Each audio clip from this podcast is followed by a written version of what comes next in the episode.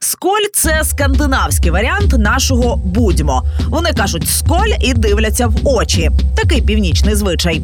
Саме про особливості скандинавського буття, а не лише як п'ють вікінги, я й розповідатиму у подкасті. Сколь перший нордичний подкаст. Слухайте на платформі НВ Подкасти та у зручному для вас мобільному додатку. Розпочнемо власне з того, як змінилася певно ваша робота після 24 лютого, тому що е, як мені здається, так чи інакше, будь-яка організація, чим би не займалася, будь-який бізнес, чим би не займався, е, все одно, е, якщо має хоча б якийсь стосунок до України, то частково свою свій фокус діяльності, свою сферу змінив. Ну там журналісти звичайного режиму перейшли в якісь марафони. Там дуже багато людей пішли волонтерити всі, у кого були якісь е, мінімальні можливості фінансові або технічні, або організаційні, які завгодно теж включилися в цю роботу з допомоги. Як змінилося життя в е, палаці, яка раніше займалася торгівлею бізнесовими відносинами? Так, ну е, нам насправді в цьому плані е, дуже пощастило, тому що керівництво палати в перші ж дні сказали нам, що ми е, маємо свободу займатися будь-чим, що зараз може допомагати Україні е, перемогти у е, цій війні. Тобто вони навіть е, в на, на початку, в перші дні, коли норвезькі політики там до сих пір е, на той час прикривалися там законами про заборону експорту військової допомоги в воюючі країни, там і проводили якісь політичні дебати, то наші е, керівники організації, керівники палати, вони сказали, е, навіть якщо це військова допомога, ми повинні зараз це робити. І ми включилися по всіх фронтах, яких можна було починаючи від там е, інформаційної допомоги, звичайно, нашим е, компаніям, як правильно там зараз організувати, евакуювати людей з України і так далі, закінчуючи до збору коштів і Е, швидкої е, реалізації їх в якісь конкретні дії е, в Україні, тому що деякі компанії мали гарну інфраструктуру, офіси, людей на місцях. Наприклад, та сама Пелагія, маючи вже шість, шість магазинів із кухнею і Е, людьми, які можуть працювати і швидко е, готувати їжу, включилися і переформатували свою свою кухню із там ексклюзивних е, ресторанів морепродуктів на звичайну польову кухню і готували там, годували територіальну оборону і військових. Тобто, ну такі дуже дуже швидкі. Швидкі речі, які ми одразу запустили. Можу додати, що в моєму проєкті я займаюся виробництвом, е, тобто допомагаю норвезьким компаніям, які хочуть щось виробляти в Україні, знаходити фабрики, партнерів. Е, то моя робота змінилася з того, щоб мобілізовувати їхній інтерес, до того, щоб допомагати їм е, далі продовжувати замовляти ці вироби, далі утримувати свої контракти, допомагати з логістикою, тобто більш такі практичні моменти. Додам так також, що інтерес е, до України навпаки тільки підвищився, тому що норвежці розуміють, що потрібно підтримувати і українських виробників і український бізнес, тому що ем, це основа взагалі е, життєдіяльності країни. Тому ем, Е, інтерес до бізнесу от, у виробництві е, тільки підвищився. Так, як як не дивно. Тобто раніше ми там десь ганялись за норвежцями, щоб розказати їм, що Україна може виробляти, то зараз це більше норвежці приходять самі і питають, що можна купити в Україні. Е, Або навіть перенести своє виробництво. Вони зараз виробляють там в Литві, Латвії, а хочуть перенести виробництво в Україні, щоб таким чином підтримати країну. Ну це ж я так розумію, вже вони такі будують плани на відбудову. Це не після перемоги. Е, Ні, от е, навіть цього тижня отримала кілька запитів е, від норвежців, які готові е, вже зараз переносити виробництво. Звичайно, вони розглядають західну Україну і такі більш е, е, тихіші регіони. От але е, але та хочуть переносити зараз. Ми не говоримо е, про там далеке майбутнє, це такі найближчі плани. Але знову ж таки говорю про мій проект виробництва. Ну так, в енергетиці, звичайно, там, якщо ми говоримо про е, виробництво там газу газу і нафти, це більш довгострокові проекти, і там не так що ти, якщо щось сталося, взяв перевіз виробництво і все. Тому там все все складніше. Але ну знову ж таки далеко бігати не треба. Там, наприклад, е, вчора займався, е, хочуть. От хочуть купити власне спирт е, з України, тобто в них є е, в кого купити в Європі, але вони хочуть український, навіть якщо він дорожчий, навіть якщо треба переплатити за логістику, але таким чином просто хочуть підтримати, е, підтримати українську економіку і. Е, на майбутнє е, власник е, цієї броварні норвезької сказав, що він хоче поїхати в Україну, коли це буде безпечно, і е, допомогти відбудувати можливо якусь броварню там, щоб зав'язати такі сестринські відносини. Е, О, тобто в мене, це... якщо що, є такі знайомі, саме пивовари, які постраждали так в Київській області. Так що, якщо цей проект вдасться, то я думаю, що я тут теж би долучилася контактами. А от такі от настрої в норвезького бізнесу, вони е, ну це типово, чи це щось таке екстраординарне і раніше такого не бачили ніколи?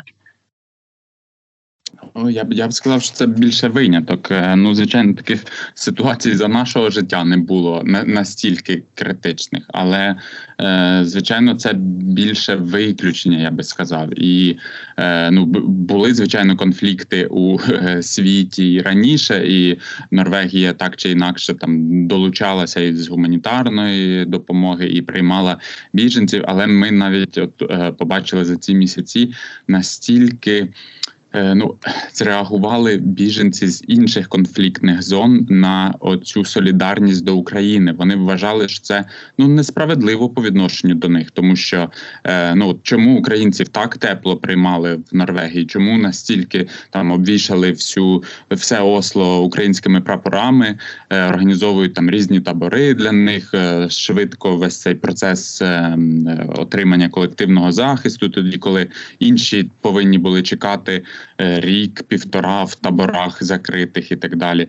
Е, ну так так само, в принципі, і, і в бізнесі, тобто е, під підтримка України. Зараз ну дуже помітно відчувається.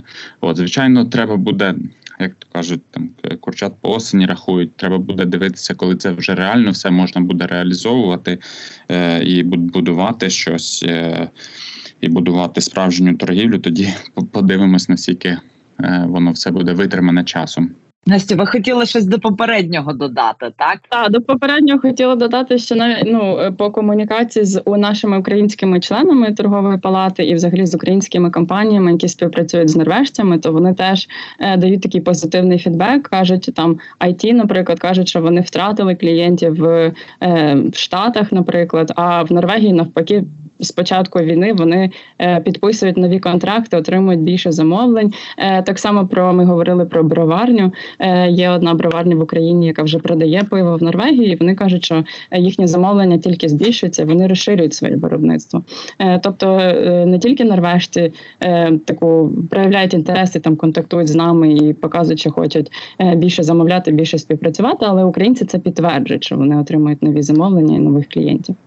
Ну так, мені звичайно хотілося б власне бачити от е, ну таку живу підтримку українського бізнесу в першу чергу, тому що ну це легко насправді начепити там український прапор на на якісь там, е, скажімо, е, норвезькі продукти, і сказати, що от ми підтримуємо Україну, там один відсоток із прибутку віддаємо. Це все звичайно гарно, але але більше хотілося б от власне бачити замовлення з України, а ще краще там будувати якісь виробничі потужності, щоб створювалися робочі місця в Україні. Ось на на це на це у нас е, зараз в палаті такий.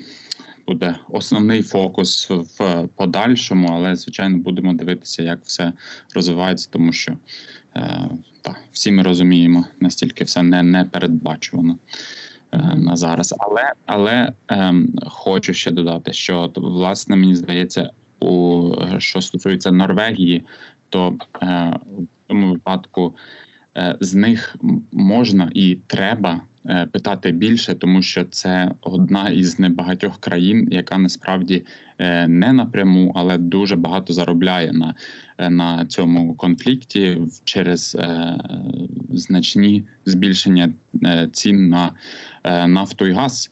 І їхні прибутки, там те, що було забюджетовано не не будемо на, на, навантажувати цифрами, але е, одну цифру все ж таки скажу: на 650% очікується перебільшення е, доходів від е, газу у Норвегії, і ці ці прибутки ну треба якось все таки їх. Е, Повернути, я вважаю, Україні і допомогти відбудуватися і економіка. Це те, що в першу чергу норвежці мали би допомагати.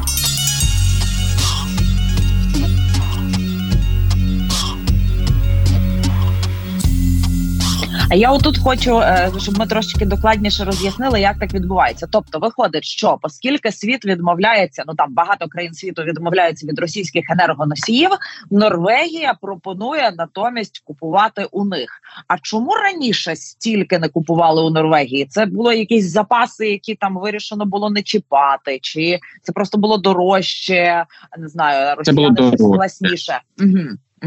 Це було дорожче, е, а зараз, в принципі, коли ну взагалі там немає альтернативи, там Росія не продає свій газ, або або е, ціна на норвезьку на норвезький газ також зросла, і ті ці ті поставки, які були законтрактовані, вони просто стали отримувати е, значно більші прибутки. От і звідтіля у нас і береться 650% е, пере перевиконання плану та бюджету. Ем, от і ну це шалені цифри насправді в порівнянні з тим, що вони анонсують. Е, вони ну, ту підтримку, яку вони анонсують Україні.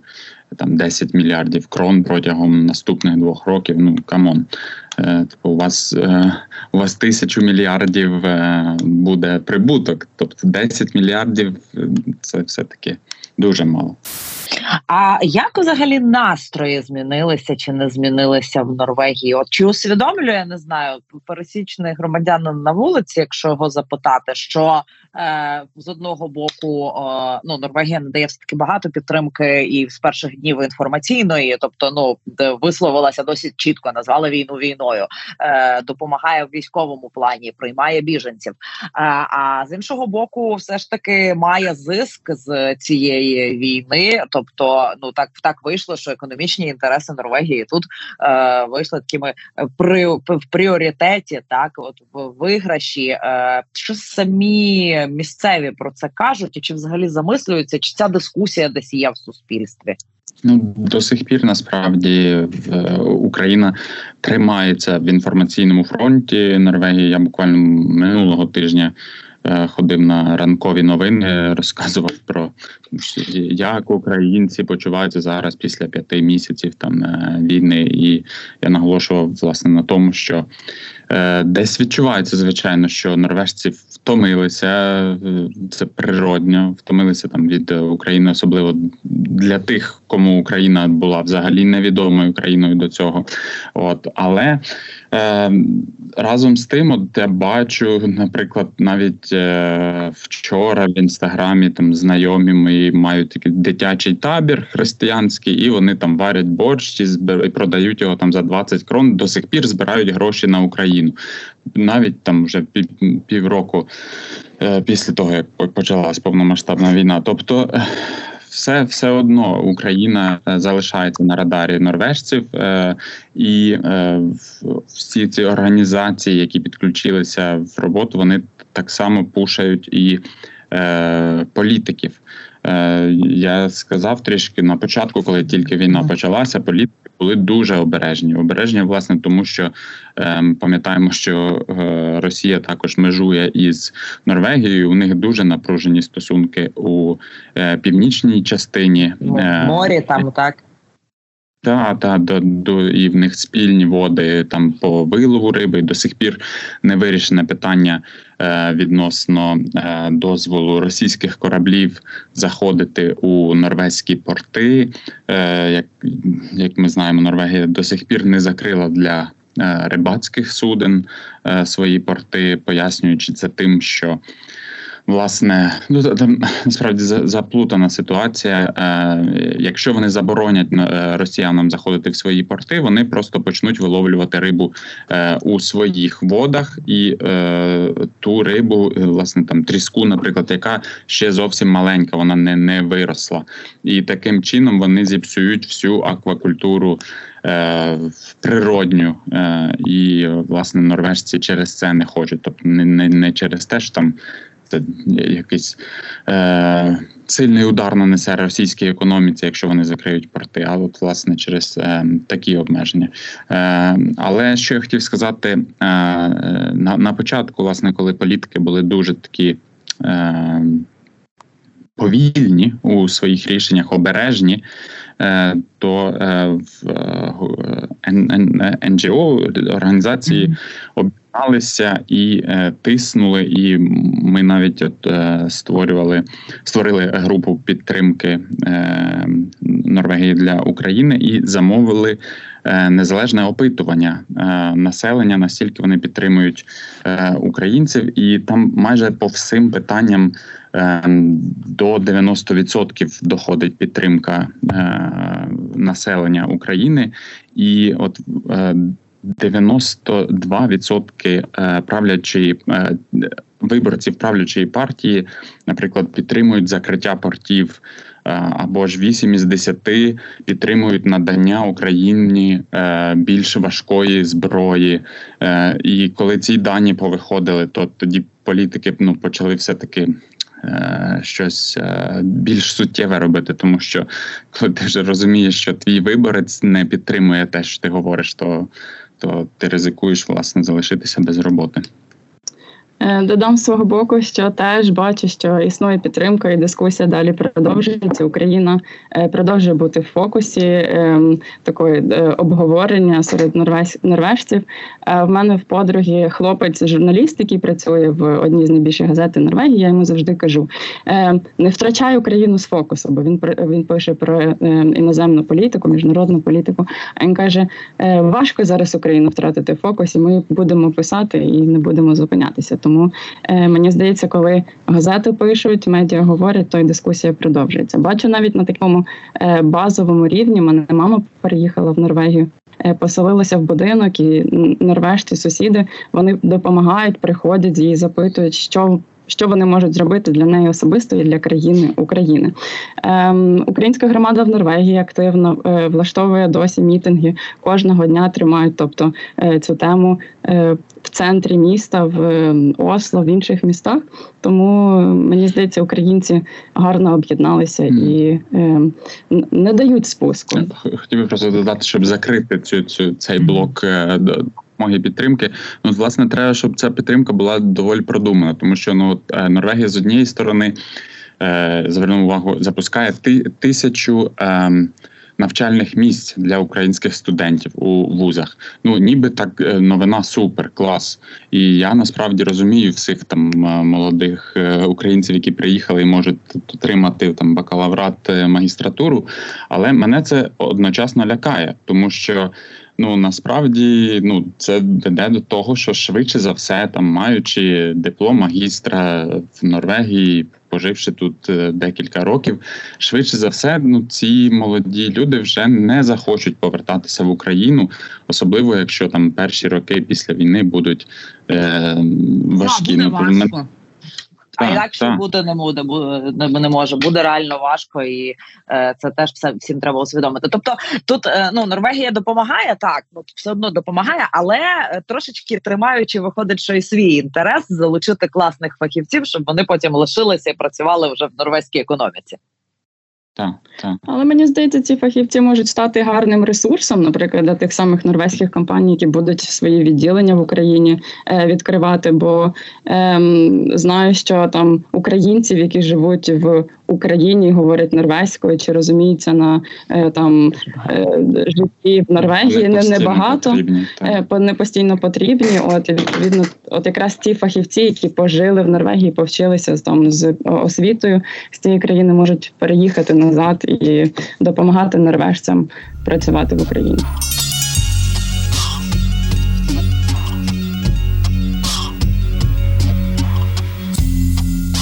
Слухайте, ще хочу запитати: е, от чи є якась дискусія про саме військову підтримку, ну підтримку зброєю? Е, чи б звучать ось ці такі думки, що мовляв, не можна давати більше зброї, бо це е, підсилює конфлікт, розпалює ще більше ворожнечі? Бо ну от я в Німеччині, наприклад, коли була по, по роботі, треба було мені з'їздити на кілька днів. То я серед німців таку думку зустрічала, коли говорила, що мовляв, е, ну такий пацифістичний та е, підхід, що мовляв, е, якщо ми даємо важче озброєння, ми робимо так, що війна буде довшою. Чи є такі настрої в Норвегії, і взагалі що відомо там про про постачання зброї, якщо якщо ви в курсі? Ну обидві думки звучать в медіа, тобто є люди, які висловлюються і за надання більш важкої зброї, і ті, які звичайно проти. Ем, і з того, що я бачу в медіаполі, то е, більше звичайно підтримують е, Україну, щоб надавати ту допомогу, яку українці вважають самі е, за потрібне. От, але звичайно, от це питання е, зброї і підтримки, воно настільки контролюється тут в Норвегії е, і закрите, що ми навіть ну до кінця не знаємо, що е, Норвегія там постачає. Е, там Декілька місяців тому прилітав декілька разів український літак. Журналісти намагалися слідкувати і їздили там біля аеропорту, знімали, але там все воно закрите якимись е, Е, тенами і так далі. Тому ми навіть не до кінця не знаємо. Я сподіваюся, що Норвегія надає стільки е, допомоги, скільки потрібно. Звичайно, цього цього не вистачає. Але те, що я чув від ем, людей, які наближені до військових, вони кажуть, що все таки Норвегія тут не зовсім. Самостійна в прийнятті рішень, що все через е, їхні за, за програми НАТО вони mm-hmm. повинні е, консультуватися і координувати все із американцями, німцями і так далі. Тому це, мабуть, все таки е, я так відчуваю, що норвежці просто роблять те, що прийнято колективні якісь рішення. Що тут особливо там давити на норвезького прем'єра ну треба, але, але мабуть, вони все таки не настільки е, самостійні, як би нам того хотілося в цьому питанні. Ще е, е, ще цікаво, ну я не знаю, помічали, не помічали, чи змінилося в середині Норвегії ставлення до взагалі питання безпеки, безпеки держави? Чи почастішили розмови про те, що а, а що ми будемо робити? Раптом на нас Росія захоче напасти, бо треба захистити, не знаю, російськомовних е, на Шпіцбергені? Якраз е, перед е, цією зустрічю мала ланч з подругою. Ми говорили цю тему. Вона норвежка. Е, вони вже теж серйозно ставляться до цього питання і створюють план переїзду в якусь іншу країну на інший материк, у разі якщо НАТО почне брати участь в якихось операціях. Тому змінилася. Е, От і мені здається, що е, війна для норвежців стала ближчою, і тому вони ну це питання е, досліджують, що робити в всяких випадках, що робити у випадку там ядерної катастрофи, ядерної атаки. Е, Знаю, що на початку е, війни в е, лютому е, скупляли йодові таблетки. Ну, взагалі я хотів тільки взяти показати мене рюкзак. Та е, при тому, що е, висіли оголошення в аптеках, що там не видають більше однієї пачки на руку на руки, що показує, що ну був такий шалений попит, що дуже швидко розкупили. Е, Тому мені здається, що ну.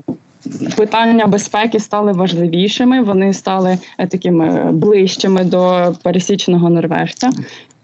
Та Анатолій навіть носить з собою рюкзаку. Дві штучки, тому Дві, тобі і мені. Ага, ясно. От, е, Це з мого досвіду. Так, ну воно так і є. Е, я насправді живу у будинку, який там побудований 1065 рік, здається, 1965 рік, і він е, власне тоді будували із їх із бомбосховищами, і вони зараз е, там використовували те бомбосховище більше як там склад велосипеди, шини і так далі. А зараз попросили всіх то там розібрати по гаражам і так далі, щоб бомбосховище було на готове на той випадок. І недавно бачив також е, передачу новин, де вони ходили просто по квартирам ввечері і питали людей, наскільки вони підготовлені, знають, що потрібно обов'язково, щоб було вдома. І е, ну, ведучий прямо так і запитував: типу, а що якщо росіяни прийдуть наступного тижня, а у вас там немає води, сірників, е, радіо і батарейок? Ну тобто вони про це зараз більше почали думати і це відчувається. Я бачила листівки в центрі. Ну там не говорилось так напрямо про тривожну валізку, але там е, що у вас постійно повинні бути запаси, да там сірників, ліхтарики, е, таких і список е, найнеобхідніших товарів та продуктів, які повинні бути в кожній родині. Тобто, ну прямо не говорилося бути готові до війни, але така підготовка, взагалі, щоб бути готовим до будь-якої ситуації, ведеться. На сам кінець хочу запитати знаєте, про ну, якісь такі ваші особисті настрої, враження, е, як вам здається, як е, ситуація е, в Норвегії буде розвиватися далі, в тому плані там чи е, чи не буде ця втома посилюватися? Що ми можемо зробити, щоб цього не було? Е, Чи що ви особисто плануєте робити? Не знаю, там може долучаєтеся до якихось акцій протестних? Може протестні акції вже в такому форматі не діють, а треба діяти якось інакше? От якісь свої міркування, типу, а що ми маємо робити далі? Бо розуміємо, що на жаль, завтра війна не закінчиться. Та ну ми про це постійно насправді думаємо. Ми в е, от я, я дуже активно ходив на ці акції протесту, які у нас продовжуються кожного дня. Але ми зараз вже зрозуміли, що ну не є вони настільки ефективними, тому що коли люди бачать акцію там е, кожен день, це не не впливає настільки сильно. Тому треба можливо переформатуватися і робити якусь одну велику, так як ми зараз плануємо там на 20 24 серпня в Осло е, і в інших містах Норвегії, ніж там кожного дня якісь маленькі. Е, Це по-перше. По-друге, та буде, я думаю, що спадати десь е, підтримка е, України серед звичайного населення, але треба її підживлювати, нагадувати постійно. Е, і Власне, ну для того ми тут і є, е, українці, які тут е, живуть. Тому що ну, в мене десь насправді е, відчувається таке, ну е, не, не е, відповідальність, якась несправедливість, що я тут залишився, а а мої там одногрупники, які особливо не можуть виїхати, там воюють і і приймають участь е, у війні більш активно. І звичайно, там ті гроші, які я надсилаю чи збираю і допомагаю, воно все одно мені десь психологічно до сих пір не не дає відчути, що я десь перекриваю, е, або що воно не є рівноцінно. Тому е, ми повинні кожного дня робити все залежне.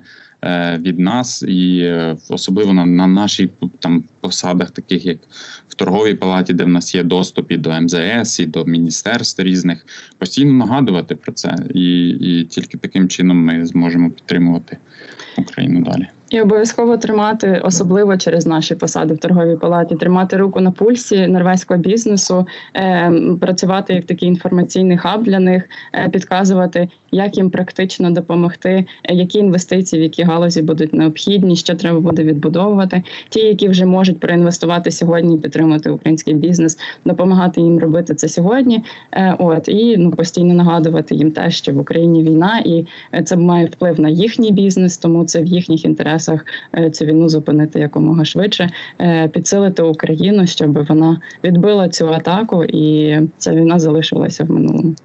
Дякую вам величезне і за все, що ви робите, і не картайте себе, що робите недостатньо, бо всі так само е, так само себе картають. Це якась абсолютно ну така загальна штука. І навіть ті, хто на передовій, і ті думають, що вони недостатньо на передовій. Це, це, це реально якась абсолютно якийсь для мене не незрозумілий феномен, але так воно є. Е, Мені здається, вийшло дуже класно. Я вам ще раз дуже хочу подякувати. Е, от, Мій перший мене... досвід такого. І то я я не знаю, як себе поводити, казати, не казати, дихати, не дихати.